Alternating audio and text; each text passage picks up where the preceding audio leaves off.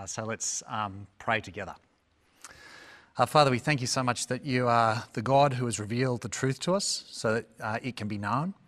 Uh, please help us this morning to think clearly into what you've revealed about what it is to be truly spiritual.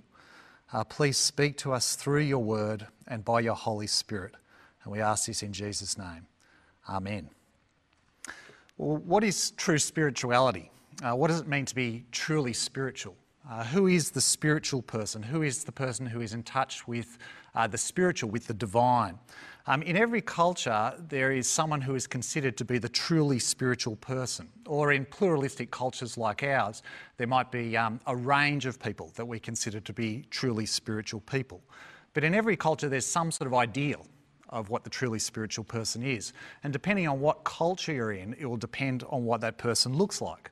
Uh, in some cultures, it will look like the witch doctor, the one who's in touch with the spirits that are in and around everything, who can bring blessings and curses upon people. Uh, in another culture, it might look like the person who fasts and prays and makes pilgrimage to Mecca.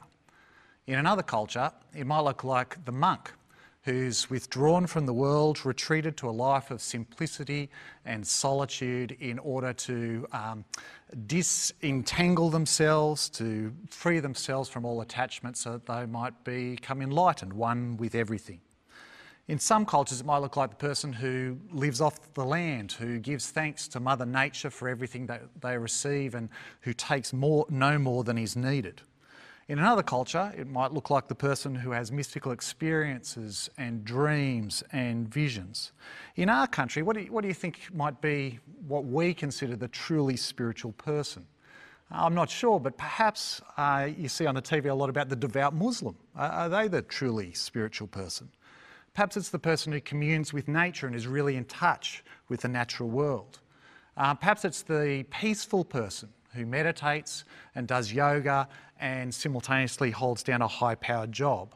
And of course there will be some who believe that there is no true spirituality because there is nothing that is actually spiritual or divine, uh, that this world is all that there is. They're the materialists amongst us, those who believe just in the material.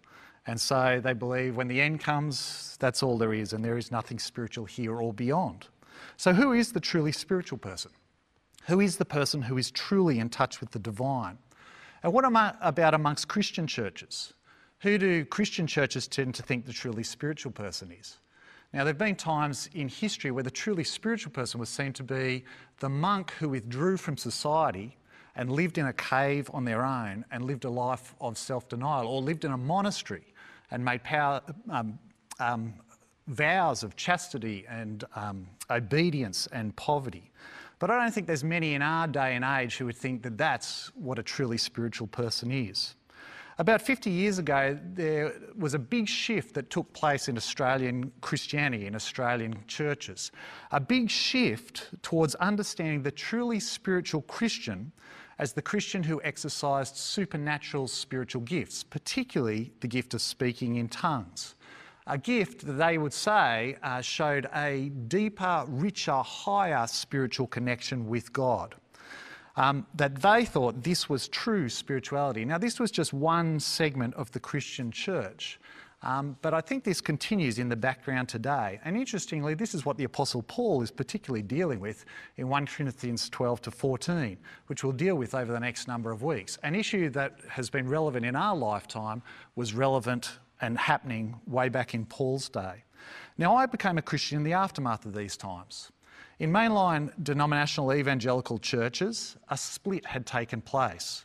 There had arisen many within these evangelical churches who believed that you could have a higher, richer, more connected to God, more spiritual Christian life that was evidenced and entered into by speaking in tongues. Now, this issue had caused great division in these evangelical mainline churches, and it actually led to splits. So the people who believed these things had left these churches for other churches that embraced them, particularly Pentecostal or charismatic churches, and left those who didn't believe these things. Though, of course, there were some who remained who did believe these things, and their tension continued in some measure. Now, I became a Christian in the aftermath of these splittings around these issues um, about what it is to be truly spiritual. And so I experienced some of the ongoing turmoil. Is the truly spiritual person the person most in touch with God's Spirit, the person most in touch with God, the tongue speaker? Now, over the years that followed, among the churches that held this view, Pentecostal, charismatic churches, the view expanded, I think. So it didn't just include tongue speaking, uh, that being the thing that declared someone to be a truly spiritual Christian. But in addition to tongues, all manner of exciting supernatural manifestations of the Spirit. So tongues, prophecies, dreams, visions, ecstatic experiences, healings, slaying in the spirit, spirit running, spirit dancing, holy laughter, exorcisms, special words, secret words of knowledge. Now, this is the area in which I spent a lot of my young Christian life. I wasn't in the churches that taught or embraced these things, but I was regularly doing uh, ministry in school. I was doing youth ministry, and so ministry in schools, scripture in primary and high schools, regularly interacting with people from churches who thought these things. Now, is that right?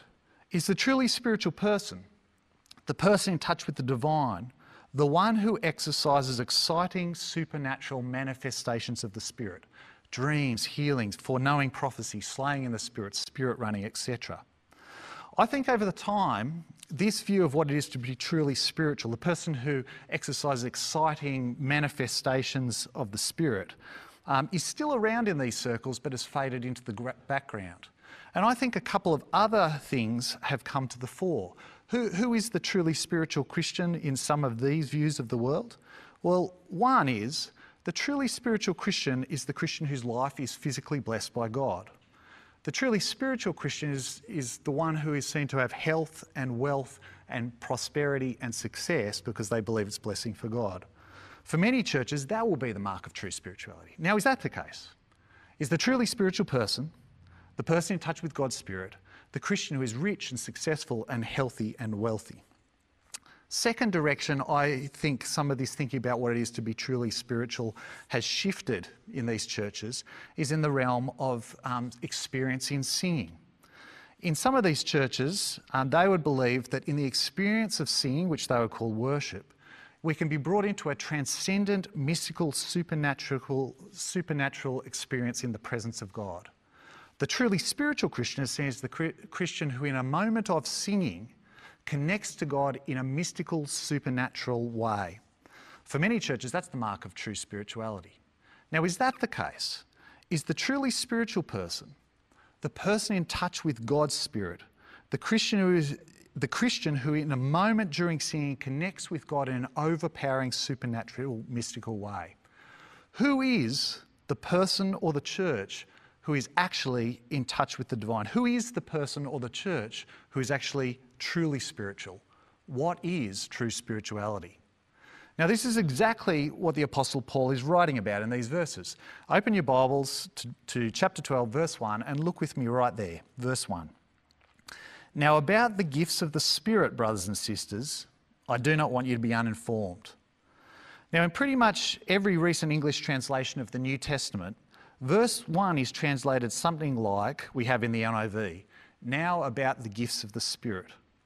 And I think this is one place where, unfortunately, the translators of the New Testament have made an interpretive decision that pushes us in one direction, a direction that isn't the most helpful. Now, it's not crucial, but it is helpful to know what's actually being said there.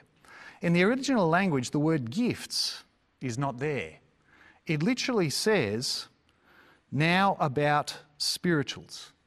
So the sentence more literally reads something like, now about spirituals, brothers and sisters, I do not want you to be uninformed.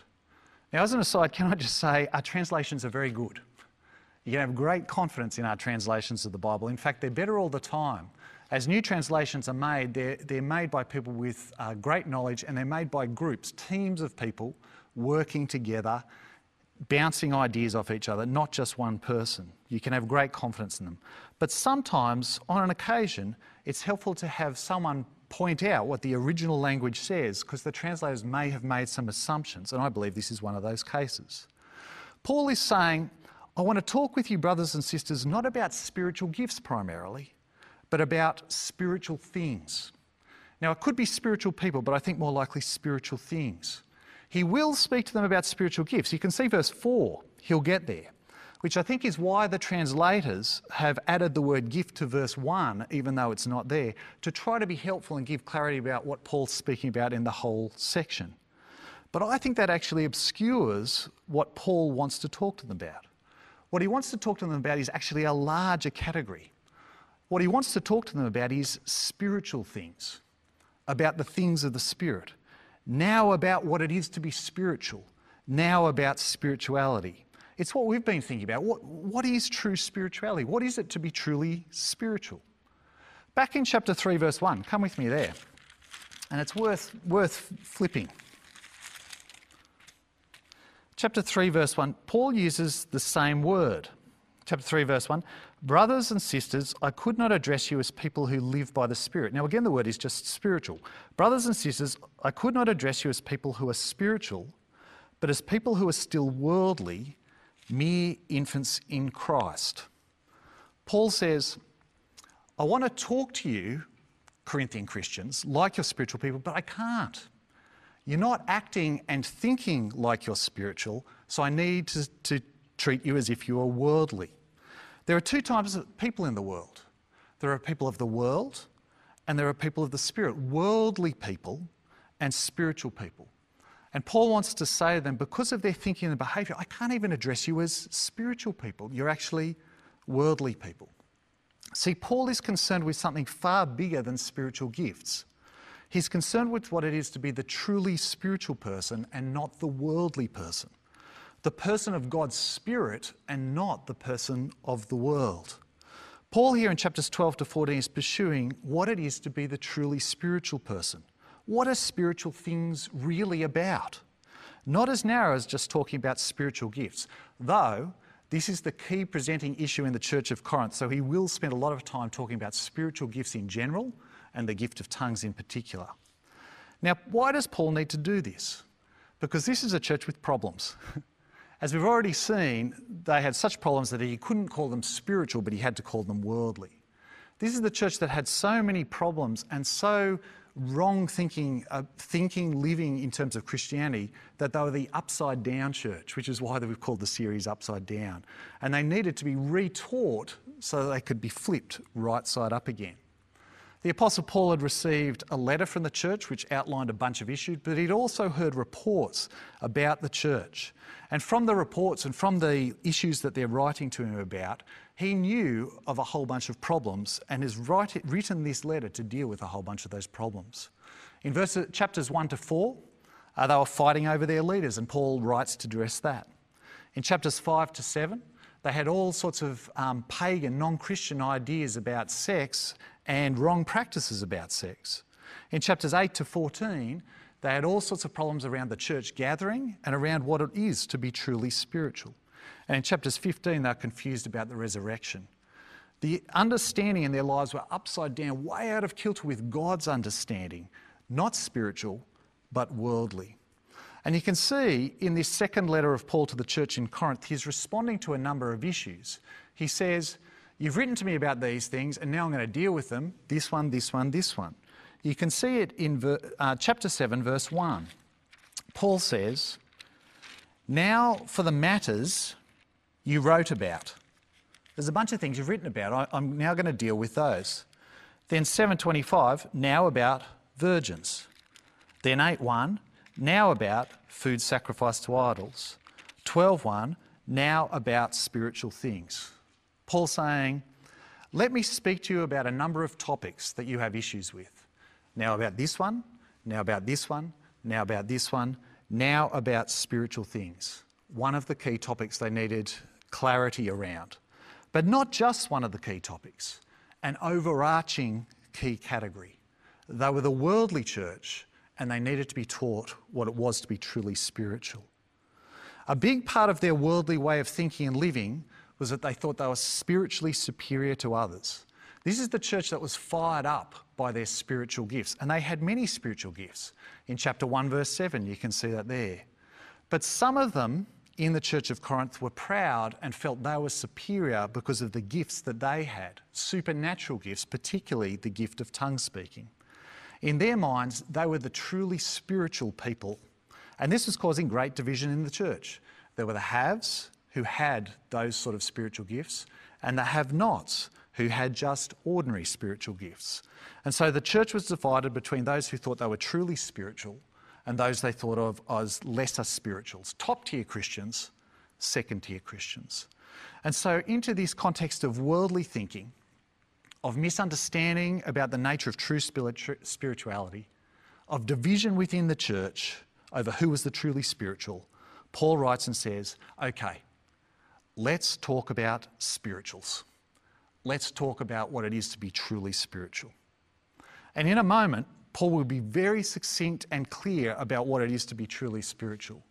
But before we get to his answer, let's ask a question first. Why is there confusion around this? Why is there confusion around what it is to be truly spiritual in the world in general, but in churches in particular? And Paul gives a clear answer to that here. There's confusion around this because there's ignorance. There's confusion around what it is to be truly spiritual because there's ignorance. Have a look again at verse one. Now about spiritual things, brothers and sisters, I do not want you to be uninformed. I do not want you to be uninformed. It's possible to have a wrong view of what it is to be truly spiritual because you're uninformed, you're ignorant. You need to be informed. You need to be educated on the truth. You need to be corrected. He doesn't want them to be uninformed, like they were before they were Christians.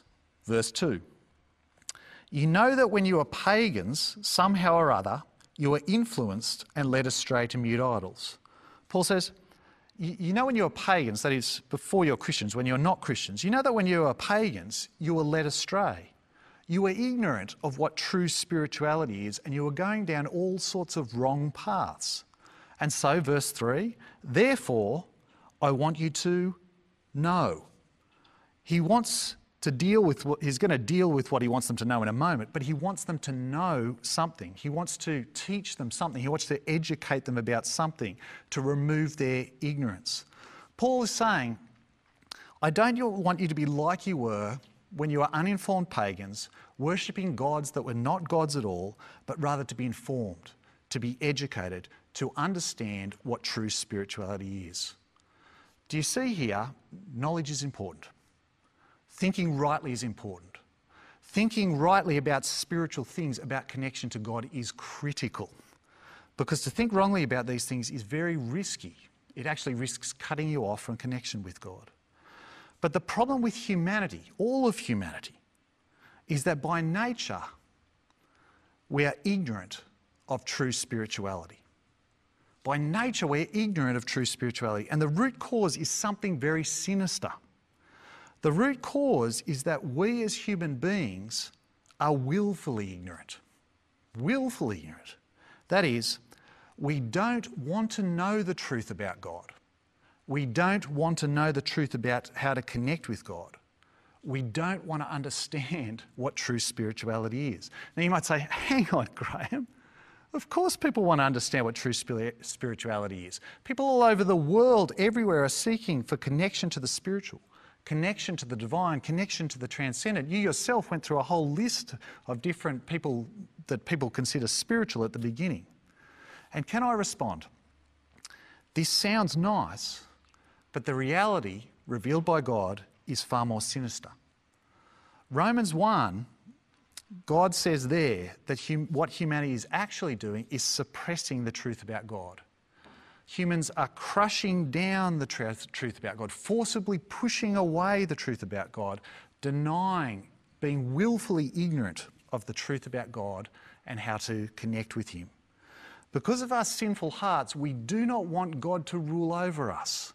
And so we crush the truth about God away and how we can connect to Him. We willfully ignore it. And instead, we make up our own ways to connect with God. We create our own spiritualities, our own religions, our own forms of ritual, our own means of connecting with the spiritual or the divine. And though this might look like humans are actually earnest seekers after truly, the truly spiritual, what it actually is, is humanity fleeing the truth about connection to the one true God and creating false gods, false spiritualities, false ways to God. It's actually humanity's way of keeping away from God. Humanity is ignorant of true spirituality, willfully ignorant. And so Paul can say in verse two, when you are not Christians, you are led astray to mute idols, that is, false, made-up, non-speaking gods. You are ignorant of what true spirituality is and going down all sorts of wrong paths. We did not know God. We didn't know how to connect with him because our hearts would not let us. We are ignorant. We are actually willfully ignorant. But the wonder of Christianity is that God in his goodness and grace has revealed us to him, to, revealed himself to us. And in the message of Jesus, he has revealed himself to us fully and how we can be connected to him, to the one true God, to his Spirit, to the truly spiritual. He's actually cut through our ignorant thinking about false gods and false spiritualities and shown what true spirituality is. And not only does God reveal himself so that we can know about true spirituality, this truth actually also has power.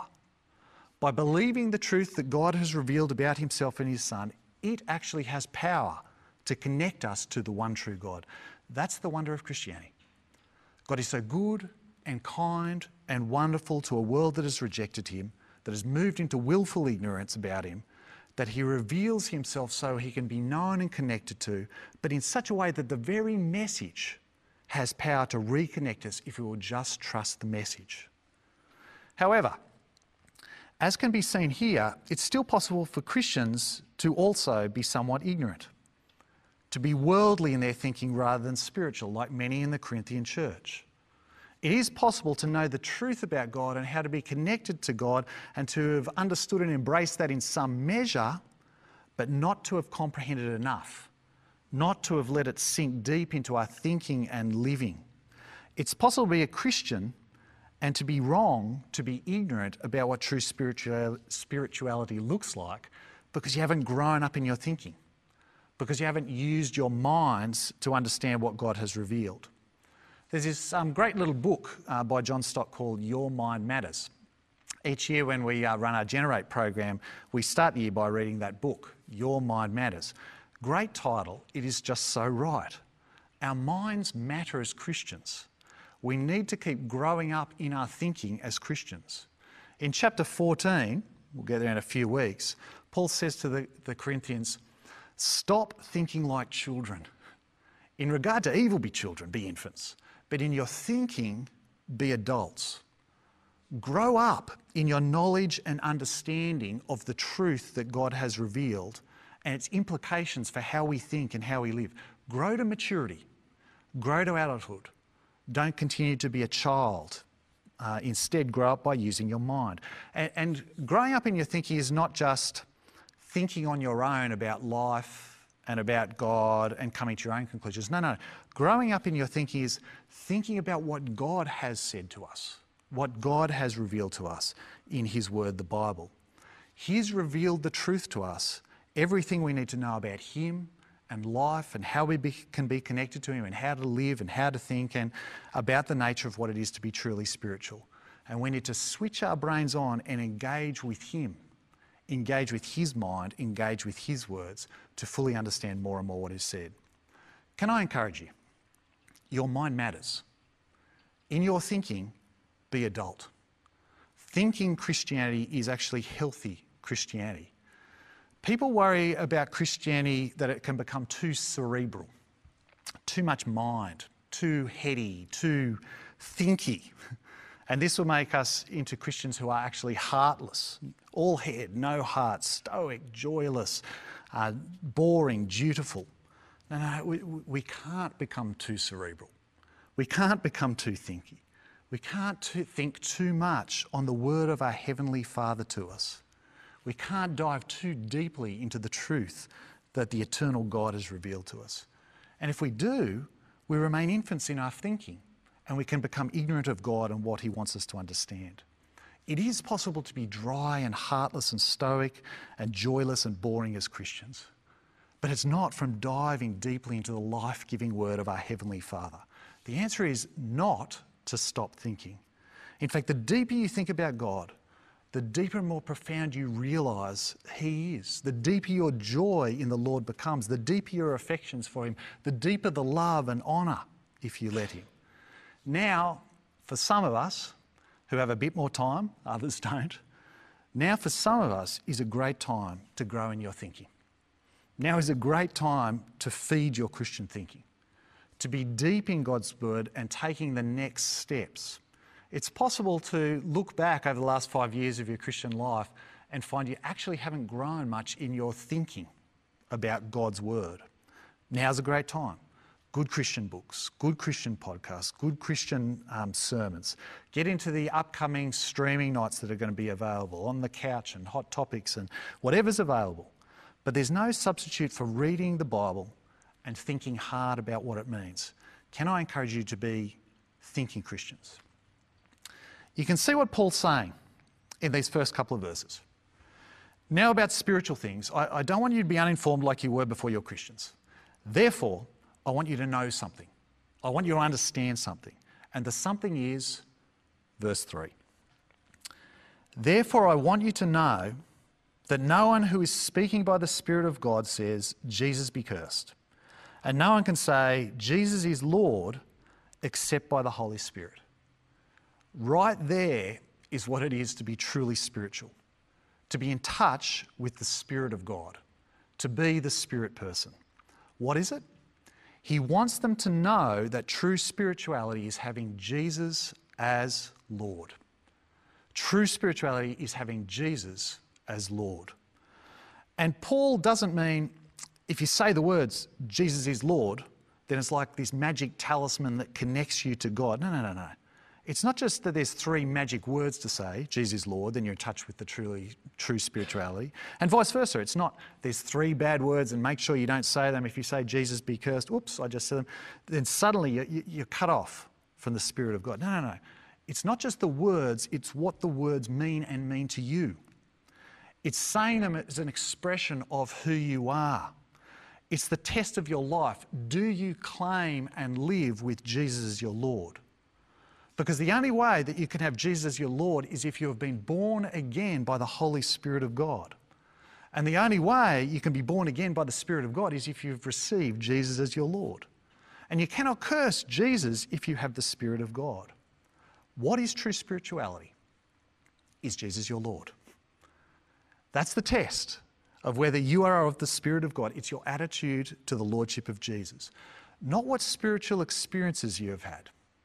Not what gifts you possess, or what you feel during singing, or whether you feel blessed by God or any. True spirituality is seen in your attitude to Jesus. You cannot divide Jesus from His Spirit.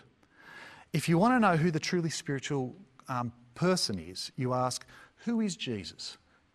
Now, not that exciting, but that's how you know if you're a spiritual person. Is Jesus your Lord? Have you taken Jesus as the ruler of your life? Do you see who the truly spiritual person is, the person connected to God, the person in touch with God's Holy Spirit? It's every Christian. By definition, a Christian is someone who has Jesus as Lord. Who is the spiritual person? Every Christian.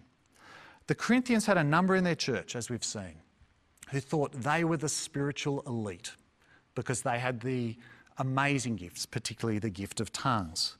They thought of themselves as the great spiritual group within their church. It brought the church into the haves and the have-nots. But Paul is going to deal with that in the next few weeks. Gifts in general, uh, tongues in particular. But before Paul does that, he wants to lay a foundation. Um, the foundation he wants to lay is this. Every person who has Jesus Lord is the Spirit Christian. Every Christian is of the Spirit. Every Christian is truly spiritual. We are equal regardless of what gifts we might have been given by God. If you track his thinking through the letter, uh, he says, you may have all the gifts. You know, you, you're the gifted church, chapter one, verse seven. But I can't address you as spiritual. You're worldly, chapter three, verse one.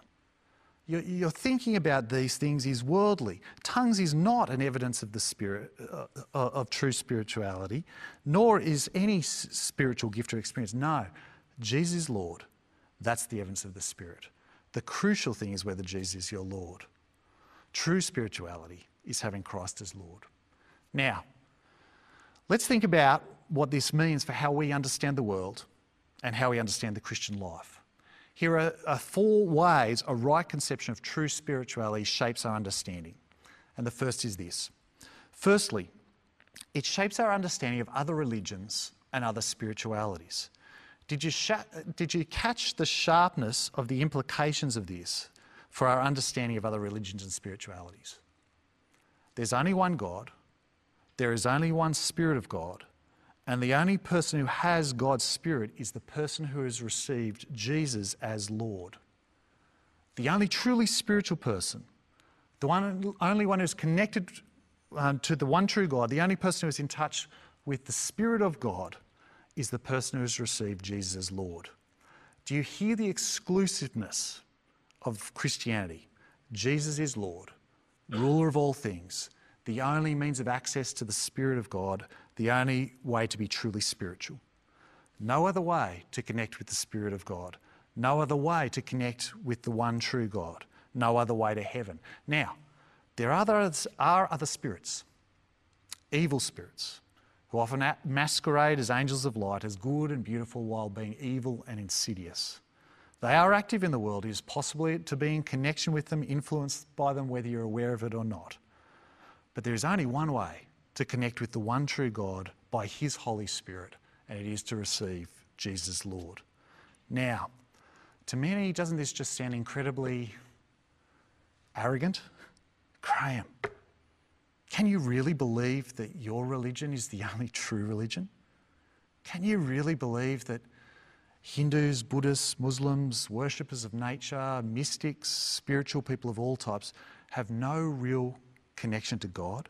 How incredibly arrogant. Which it is, unless it's true. And if it's true, then it's just true. And it's really important that people know the truth. This so, sounds so arrogant, particularly in our climate of religious pluralism. Pluralism is the idea where there's a plurality of religious truths when it comes to spiritual things. They're all true. All religions, all mysticism, all spiritualities, Buddhism and Hinduism and Islam and Judaism, worship of nature, mysticism in its various types, spiritualities of various types, maybe even Christianity. They're all true. Sometimes people use the um, blind man and the elephant illustration to make the point. You, you may have heard it. A group of blind men come across an elephant. They've, they've never experienced what an elephant is before. They can't see what it is. And uh, so all they can do is um, touch, work out what it is by touch. One feels um, the trunk and says, ah, it's a snake. One feels the leg and says, ah, it's a tree. One feels the tail and says it's a rope. One feels the ear and says it's a fan. One feels uh, the side and says it's a wall. One feels the tusk and says, ah, it's a spear. And the point that the story is trying to make is this is humanity trying to understand the divine. We're all like blind men. Each of us only understand a certain portion or a certain perspective. So we're all right or all wrong or part right or, but we're all the same. Don't be so arrogant, people who say there's one way to God. You're all right and all limited in your understanding. But I don't know if you notice the high horse that the pluralist is actually sitting on. They act like the one who is sitting above godlike the whole scene, looking down. They're the only ones who aren't blind. They're the only ones who can see the elephant and the people interacting with the elephant. Uh, we're like, to them, whether they recognise that or not, the religious people are the ones who are blind and only see part, but they're the ones who think they see the whole picture. Um, the pluralists, if you ask me, their view is far more arrogant than the claim that the one true Creator has revealed himself uh, in the way that he has determined. Pluralism is a religious claim just like any other, and we need to weigh its benefits just like any other. And I think it's one that can shown to be easily, easily shown to be faulty. Or people say religion is like a mountain, where God is at the top and we're at the bottom, and there's lots of different paths up the mountain. We're all making our way up the mountain different ways, the different religions, the different spiritualities. But in the end, we all get to God or to nirvana or to enlightenment or whatever you want to call it. But the reality is this.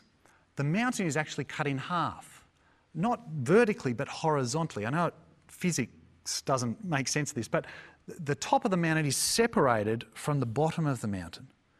We humans, by our rejection of God and willful ignorance, have actually cut ourselves off totally from God, and there is no way to God. There is no path up the mountain. It doesn't matter which religion or spirituality you take, none will get to the top. All humans are eternally cut off from God and hope and from true spirituality. But God, in his incredible love, sends his son Jesus, the Spirit King, the one filled with the Spirit. He comes and he dies in our place, taking the punishment we deserve for the way that we have mistreated God. He dies in our place, and then he rises from the dead, defeating death, and he pours out his Holy Spirit on any who receive Jesus Lord. And it's like what God has done is he's thrown one bridge across the great chasm from the top of the mountain to the bottom. The bridge is shaped like a cross. There is now one path back to God, the path that God has created. The only path is by the death of Jesus on our behalf. And there is one way to cross that path, and it is to receive Jesus as Lord, because that connects us to God by the Holy Spirit to walk over the cross-shaped bridge. There's one way to connect with God by his Spirit: receive Jesus as Lord. Now, can I ask you today, if you're, if you're listening in, you've never done these things, can I ask you today, give your life to Jesus. Let Jesus rule your life from now on. That's what it is to be a Christian. And if you do, his death and his resurrection will connect you to God by his Spirit. You will become a person of the Spirit in relationship with the eternal God, now and forever. Second, secondly, these things shape our understanding of who the Spirit person is. Every person is the Spirit, or every Christian is the Spirit person. Everyone with Christ as Lord is the Spirit person. Not some elite group in the church. Not two tiers of Christian, not the lower spirituals and the upper spirituals, not some with an inner track with God. It's not about having amazing supernatural experience or gifts, tongues, prophecy, dreams, visions, ecstatic experiences, healings, slayings in the spirit, spirit running, spirit dancing, holy laughter, exorcism, special words, et cetera, et cetera. It's not about being healthy, wealthy, successful, happy, which you believe is a result of God blessing you. It's not about transcendent mystical experiences of God in singing. These are the sorts of things the Corinthians thought, and their thinking was worldly, or at least a group of them thought. They thought amazing supernatural gifts or experiences meant that they were the super spirituals. And Paul here, at the very heart of this section, wants to knock that on the head. No, no, no. If Jesus is Lord, your Lord, you are the Spirit person. Every Christian is the Spirit person. I don't know if you've ever felt totally inadequate in your Christian spirituality, because you've chatted to people and they've shared their amazing supernatural spiritual experiences or their amazing supernatural spiritual gifts. And they've told you about it in such a way that it's left you feeling, oh yeah, I'm just that little second tier, lower, non-spiritual type Christian. It's very possible to feel that. This passage shouts, no, you are not inferior. If Jesus is Lord, you are fully in touch with the Spirit of God. You have the fullness of the Spirit. And whatever gifts others might have, whatever experiences they may have had, they are just normal Christians like you. And the amazing thing, the wonderful thing is that a nor- the normal Christian experience, there's nothing normal about it. It is about being in touch with the very Spirit of God and knowing God personally. Years ago, I knew some young guys from a uh, church near mine in Sydney. Um, I was doing youth ministry, they were doing youth ministry. Each Friday night they would have in their church um, youth church services. And at these services, these young guys, they would give um, prophecies predicting people's future, and they'd speak in tongues. And they were seen as incredibly spiritual Christians um, by the people in their church. Then afterwards, these guys would go out and they'd drink and they'd take drugs and they'd hook up with girls. They didn't live with Jesus as Lord. And in the end, they turned away from Jesus altogether. Now, I don't tell you that story to say that experience of tongues and prophecy rightly understood are not real or beneficial. They can be done appropriately, more of that in the coming weeks. But I say it to say the key is not whether you exercise supernatural spiritual gifts or amazing, have amazing spiritual experiences. The key is, is Jesus your Lord? And are you continuing to live with Jesus as your Lord? That's what the Christian does. They go on living each day in daily obedience to Jesus as their Lord. What is the proof of the Spirit's presence in your life? Practical, everyday submission to Jesus' Lordship. That is, are you today? Are you tomorrow? Are you the next day and the next week and the next month trying more and more to do what Jesus wants you to do as he's communicated in his word, the Bible? We need to keep growing in obedience to Jesus, because the truly spiritual person is the person who lives with Jesus as Lord. And if you're not growing as a Christian who is more and more obedient to Jesus, be concerned. Because it may indicate, it may not, but it may indicate that Jesus is not your Lord. And if that's the case, you are not the person of the Spirit and not connected to God. Ongoing daily obedience to Jesus is what it is to be truly spiritual. Third, thirdly, and flowing directly from the last point, these things shape our understanding around division in the church. It should not be. If every Christian is the Spirit person, this should destroy divisions amongst us. We are all equal if we have Jesus as Lord. There must not be the haves and the have-nots amongst us. It destroys spiritual superiority where you're looking down your nose at others. The Corinthians were so worldly in their thinking, they had all sorts of divisions taking place. Divisions around leaders. My leaders are better than yours. Divisions around gifts. My gifts are better than yours. Exactly like the world around us, worldly. The spiritual thinking the Apostle Paul is trying to educate them into is, we are all equal if we have Jesus, Lord. We are all spiritual, spirit people, and there should be no division amongst us. No in crowd, no haves, no have-nots. All one in Christ Jesus. In fact, the Spirit of God is the Spirit of unity and love. Four, fourth and finally, it shapes our understanding of what the Spirit church is like. What will the Spirit church look like? Surely it'll be a church that talks about the Spirit all the time. The, the songs, the preaching, the people sharing, it'll all be about the Holy Spirit. No, no, no. The Spirit church will talk about all the time about Jesus and making him as Lord. The Spirit church will talk all the time about Jesus and living with him as Lord. The Spirit church talks all the time about Jesus and not about the Spirit, because the Holy Spirit wants it that way. He wants it that way. Some have called the Holy Spirit the shy member of the Trinity, in that he's not concerned with drawing attention to himself, but rather in wonderful humility and selflessness, and, and in line with his role in the Godhead, he is concerned with drawing all our attention to Jesus as Lord. He is concerned with enabling us to understand the Bible, whose centerpiece is Jesus. He is concerned with enabling us to receive Jesus as Lord by new birth from the Spirit. He is concerned with enabling us to live increasingly with Jesus as Lord by making us increasingly holy. He is the Holy Spirit. The Spirit is not concerned with drawing attention to himself, but drawing attention to Jesus, Jesus as Lord. Um, from time to time, I've um, been to theatre productions at the Capitol Theatre.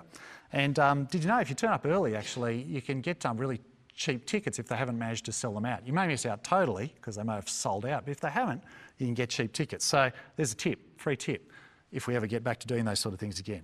Um, one production I was at was uh, Les Mis. It was great. It's an incredible story, but it was great. Powerful, epic, moving, thought-provoking. And there were moments when the spotlight focused in on one person in such a way, highlighting, drawing all attention to, to them, that it was just you and them. Yeah? The focus was all upon them. It was very powerful. And I have to tell you, I never once looked back at the spotlight. I never thought to look back at the spotlight. The purpose of the spotlight was to draw all attention to the key actor on stage. That's what the Holy Spirit does with Jesus. Now, I don't like comparing God, the Holy Spirit, to an inanimate object, and every analogy for God is flawed. But there's something helpful here. The Holy Spirit loves to highlight and draw all eyes to Jesus. He's like the great leader who is great in his own right, but helps others to be trained up, to have opportunity, to be pushed forward, so that they get all the attention and glory, and he fades into the background and he rejoices in it. He's like the dance partner who dances in such a way to highlight and exalt his dance partner, to draw all attention and glory to them. Now, these are all flawed, limited analogies for God the Holy Spirit, but hopefully they give you insight into who he is and what he works for. the exaltation of Jesus, God the Son, Jesus Lord. What will a spirit church look like?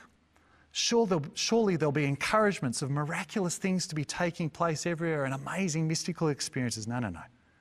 The Spirit Church will encourage obedience to Jesus Lord, and will be growing in obedience to Jesus Lord, because the fruit of the Spirit is love, joy, peace, patience, kindness, goodness, faithfulness, gentleness, self-control. That's what the Spirit of Jesus is concerned about, a godly Jesus-like life, because that's what obedience to Jesus, Lord, looks like.